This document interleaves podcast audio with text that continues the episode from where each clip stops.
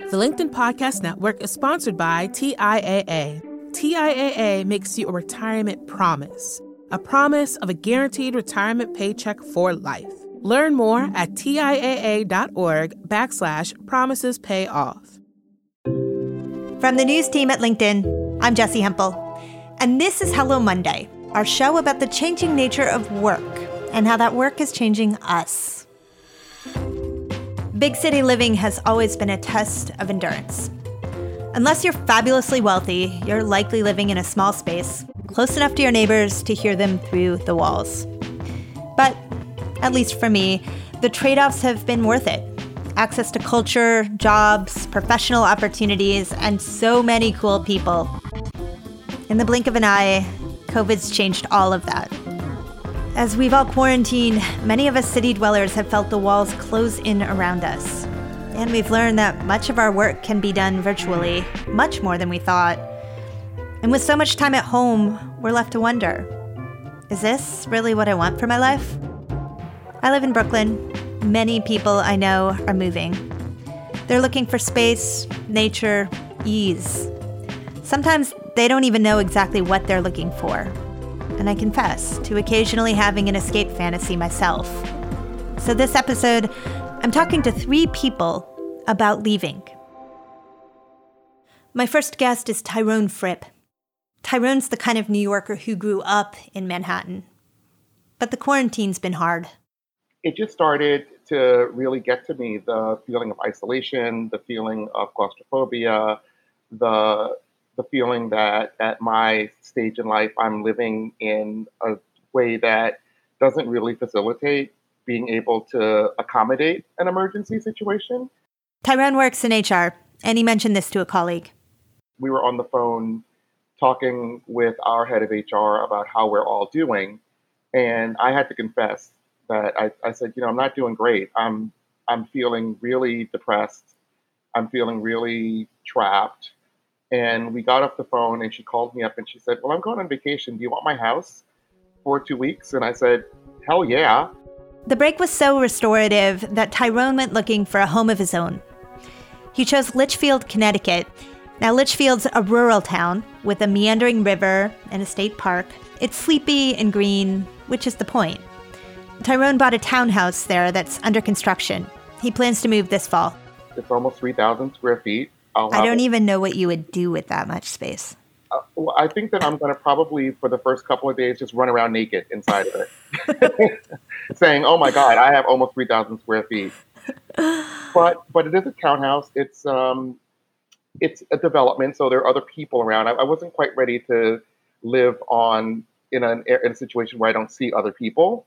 I wanted to live someplace where I there was somewhat of a community. There's a clubhouse, and there's a, a pool, community pool and um, it's a little bit outside of the downtown, but I can drive to the downtown. I'm going to buy a car and be an adult. Well, Tyrone, you live in New York. As I remember, you've been here your entire life. It wasn't like you moved in for college and you were like, this place is pretty good, I'm staying. Right, right.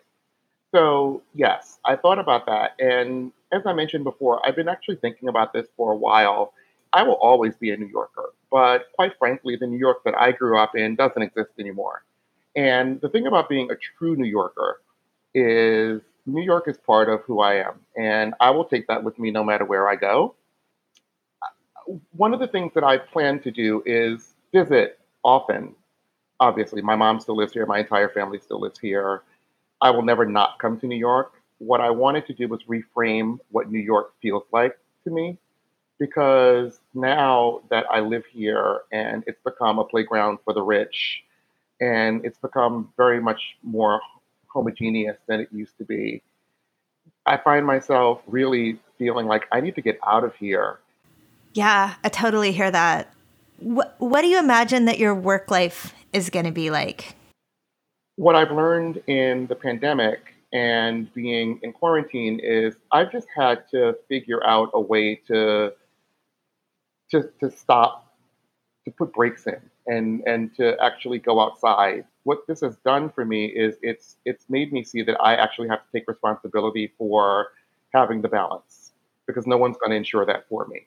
So the good thing is now that my company is West Coast based, that means I can start a little bit later. So that means I can get up earlier and go out for a bike ride or work out with a trainer or get some kind of physical activity either on my deck or in my exercise room in my basement or something and then start work. And so again it's forcing me to be more deliberate which is which is not a which is not a bad thing because i think if you don't have that kind of built-in guardrails it can just work can just bleed into everything you do and, and there's no separation.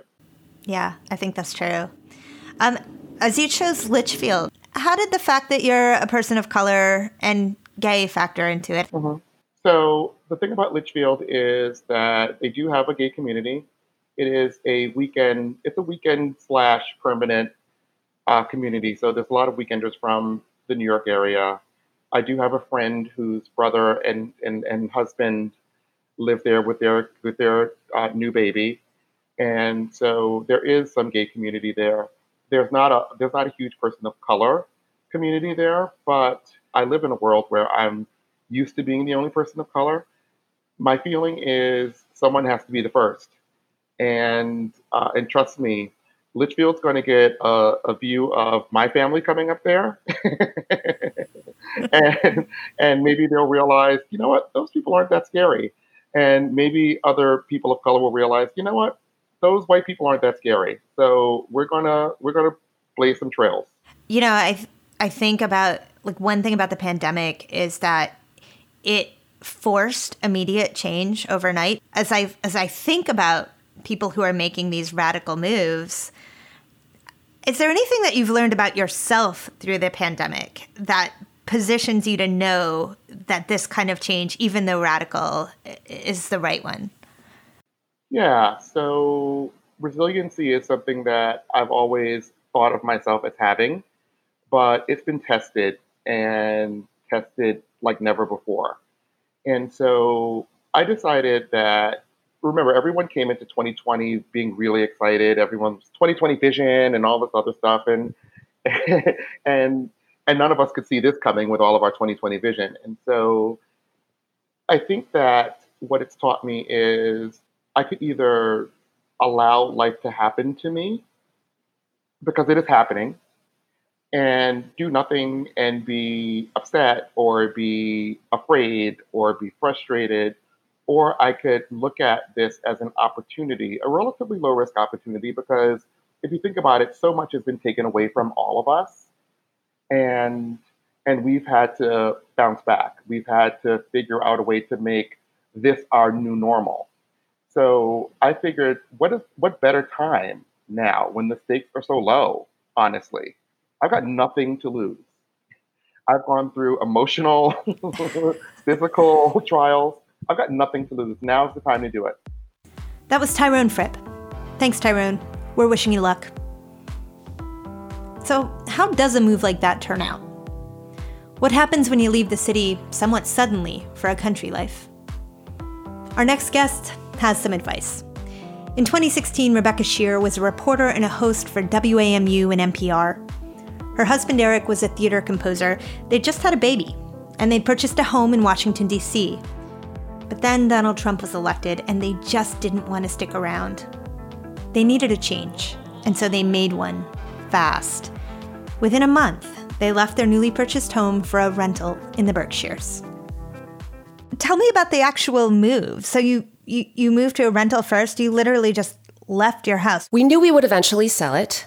Um, but we planned on being there a long time. There were all of these renovations to do, and we had to redo the kitchen, and we had to. The backyard wasn't. Abs- I say backyard; it's the size of, I don't know, our current bathroom. This cute little Capitol Hill backyard. We were going to redo the backyard and make it more uh, play friendly for the child that we were we were raising. We thought we would do that over a period of years. When we up and left we left the house behind that needed a ton of work before it got sold, which was what we were ultimately going to have to do. So, about a month in, Eric went back to Washington, D.C. Eric fixed up the house. He took a couple of weeks, did all the renovations necessary, and long distance, we put it on the market and it sold. By DC standards, it was a slow sale. It took two weeks. Whoa. That's slow in Washington. but it sold. And then we ended up buying the rental that we had here in the Berkshires. And that's where I am right now. It's Beautiful. Over your shoulder, I can see green leaves that suggest a proximity of outdoors that I have no reference point for right now. it's true. We are we are tucked in the woods. Our property abuts 80 acres of protected mountain and wetlands that our neighbors up the road have given us full permission to explore, and our son every day makes use of that permission, frolicking in nature. Um, even so, to move in the winter time with a small child on uh, less than a month's notice to a place where you haven't lived in the winter, at least. What was that like? Truth, I immediately regretted it. It was the middle of winter. Eric went back to fix up the house in DC, and I am alone with a child. I haven't really driven a car in years and years and years because I was a city girl. It's winter. It's dark. We live on this twisty, turny, windy road. And I thought, what have I done? What have I done? I was terrified. But then we settled in, and then springtime came. We also got our first job offer, which is has become sort of a full-time gig and it's what I'm doing now, hosting this children's podcast for WBUR, Boston's NPR station. But that initial terror, regret, buyer's remorse, although it wasn't yet buyer's remorse, we were renting. But anyway, that that disappeared with the snow. Um, and now we actually we love winters. Now that I understand how to drive a car and uh, you know pay attention to the road. Well, I guess there's probably a lot to learn beyond just driving the car. um, uh, so, what was unexpected about the move? The entire move was unexpected. Well, um, some things that were unexpected uh, professionally again, we had nothing lined up. We had formed an LLC. We were an audio production company, Sheir and Shim. I'm Rebecca Sheir. He's Eric Shimelonis. We'd had some clients in DC and we had nothing lined up here. And we just decided to stay calm. It, it, we, we, we just felt like this move was meant to be something will happen. The cost of living's a little lower, so we can get by without too much of an income for a brief time. And a job fell in our lap. Um, years and years ago, I lived in Boston for a hot second and interned at WBUR and met some people who, years and years later, changed my life. They offered Eric and I the chance to do this children's podcast, to do a pilot, and we did. And that became our job. And what was so lovely was unlike Washington, D.C., where we had to do makeshift things with closets and blankets over the head and to get good tape we have a whole basement that we've turned into a full recording studio. In cities, it sometimes feels like there are people everywhere. Um, what was that transition like for you? That was that was that was a big difference for me. I am accustomed to being able to hear my neighbor sneeze through the wall. So here I can't even see my neighbors. And truth be told, when we first moved here, I found that a little terrifying. Nights were so dark we had a baby. I thought, what is lurking out there? I can't see any other lights. I can't hear any other people. And yet, we have found a stronger community here than I have felt anywhere else I have lived. You have to work a little harder for it. You're not going to see them wander by your house on the way to the bodega. People are here for a reason here in the Berkshires. And I think it's the same way in a lot of rural areas. It's a very deliberate move. Either you live there your whole life, and we have families who've been here for generations, or you made this this choice that you wanted a little more peace, a little more quiet, you wanted to see trees and actually be able to smell nature on a regular basis. And it brings us all together. Do you have good internet access? Have you always? And how critical is that to doing what you do and being able to do it from West Stockbridge? We could not function without the internet. Um, there are many towns in the Berkshires, some of which are, are still struggling to get the broadband that they need. West Stockbridge is, is okay, but we do run everything off of Wi Fi. I could not make a cell phone call from a tower from where I'm standing right now. If our Wi Fi goes down, we're done. Um, yeah. we're living in a 21st century world where it's all go, go, go and zoom, zoom, zoom and tech, tech, tech. But one tree down in a storm and it can shut down your entire professional life that metaphor works when you think about professional opportunity too, which is that there's at least the perception that if you're in one of these big cities and you lose your job, um, you will you'll have more opportunity. You'll have more places that you can bump into the right people to help you to that next opportunity. Do you worry about that at all for yourself?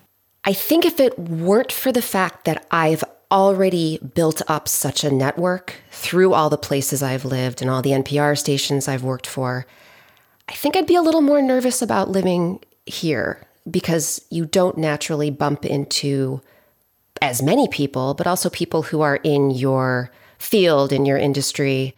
Um, here you'll run into more people who are, say, farmers who wouldn't necessarily ask for my and my husband's help starting a podcast. Um, you know, local business owners. Um, that that's that's one thing where I feel like my entire life prepared me for this move because I built up this web of people.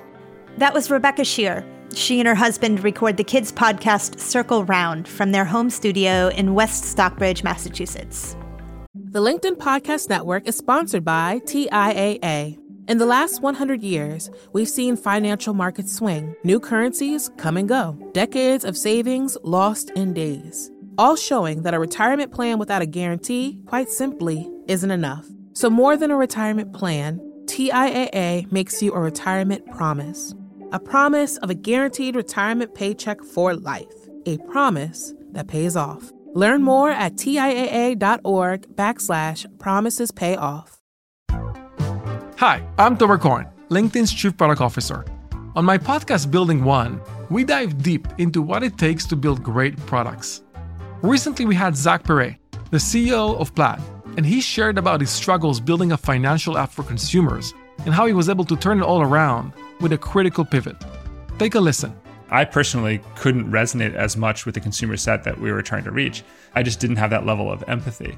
When we made the shift to building a B2B product, though, I was building the product that I wanted. My co founder and I were creating the product that we wanted ourselves, and we had so much empathy for what that product was. Such a great insight. You know, in that sense, we got lucky because we were, we were creating a thing for ourselves. And then the people that we were talking to also had the same problems we did. They were fintech developers. We'd been a fintech developer, uh, we'd been trying to build a fintech product for a year. And so we had such deep empathy. We had such a clear ability to. If you want to hear more of Zach Perret's story and the lessons that follow, listen and subscribe to my podcast, Building One. Our final guest today is Leena Rao. Unlike Rebecca, Leena didn't want to leave city life. She lived in San Francisco. She loved it. She had two daughters and a great job as a tech reporter. Then, in early 2016, her husband Suneel made a suggestion in January, I would say, Suneel asked if we could go for a walk, and he said, um, I want to move back to Michigan, where I grew up, and uh, I want to move our family back, our newborn and all, and our other uh, child who was four at the time, five at the time. And uh, I want to run for office. I want to run for Congress. And, uh, and and so, what do you think? And I mean, I just had a baby. I was postpartum. I was on maternity leave from Fortune. Um, I think I started to cry first because, like, I, the thought of moving to Michigan was depressing, and I just it was not in the plan. And uh, and then I think I told him that he was ruining our family, and um, and I think that shut down that conversation. But Suneel kept bringing it up. It was really important to him. And then Leena got laid off, and it seemed harder and harder to justify staying. So I told him the only way that I'll, I'll do this is if you let me pick the next move. That was the agreement. I was going to pick where we lived afterwards. I thought for sure I'm moving back to San Francisco. And um, if, if it's not San Francisco, it's probably LA. So describe the community itself a little bit. Just sure. give us a visual snapshot. So um, we live in a in a in a, a small suburb called Birmingham, and um, it's about I would say thirty minutes to uh, forty minutes outside of downtown Detroit. Um, it's a, it's like white picket fences and green lawns and um, you know our house the houses here are close together like i am I can, you know, look into my neighbor's window and see what's happening. Um, there's sidewalks.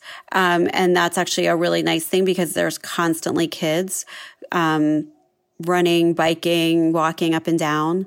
You know, in Birmingham itself, there's so many parks Um, there are so many playgrounds for children. It's just a little slice of Americana. I mean, it feels exactly like what you would imagine a Midwest town would be. So, listening to you describe it, it sounds like a wonderful place to live. What didn't you know when you were considering the move that you know in hindsight? It's the people, it's the community. I mean, the weather here is not great, right? It's tough. Um, but it's the people. I didn't know what a community was. I didn't have a community in San Francisco.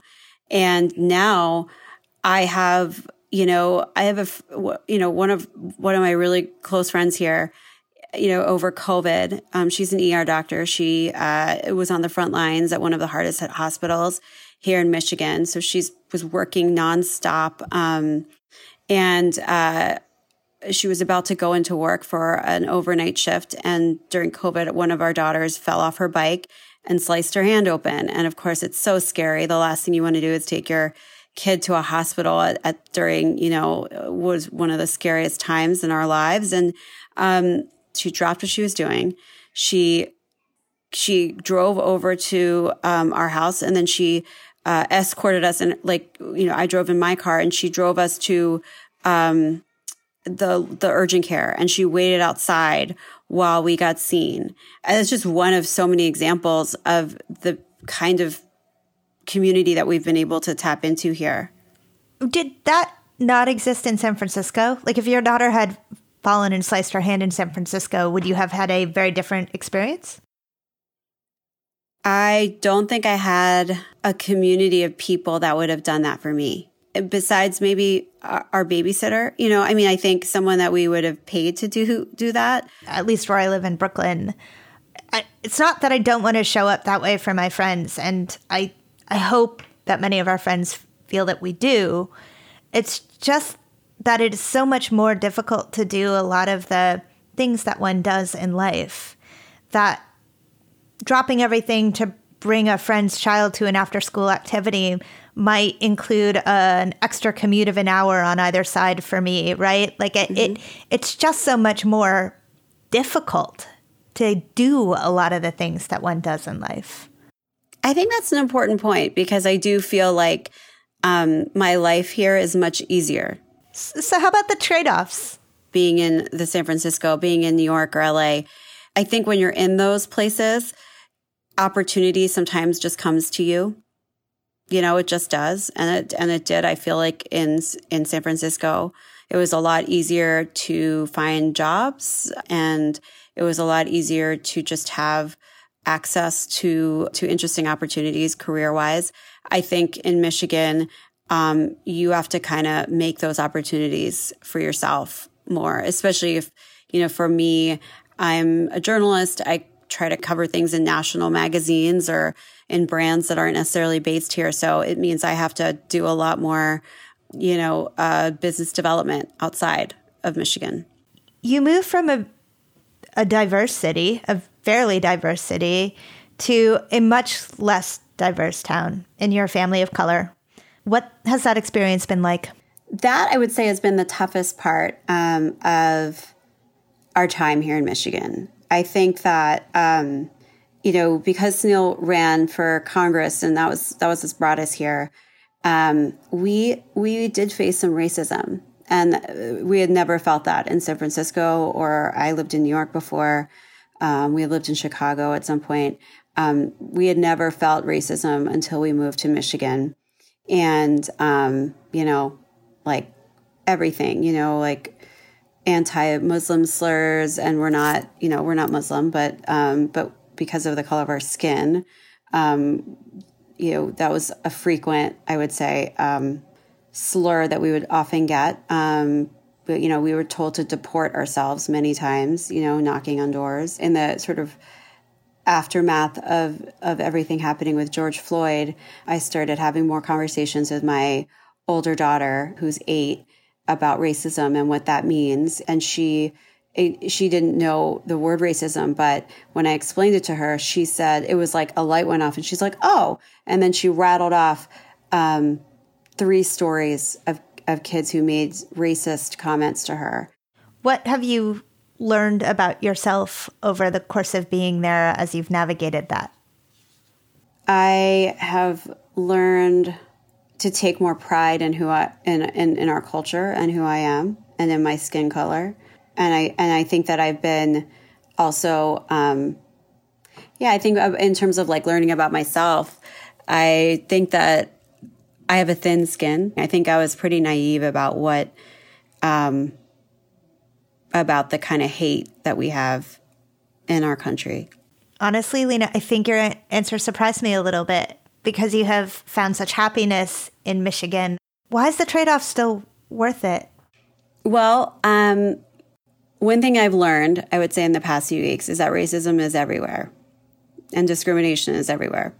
But I also think that, like, the answer is not to move away or avoid a place because of that. I think the answer is to stick around. And, you know, I told my daughter when someone says that, you say that's not right. That's not what you say to people. That's not how you treat people with kindness and love.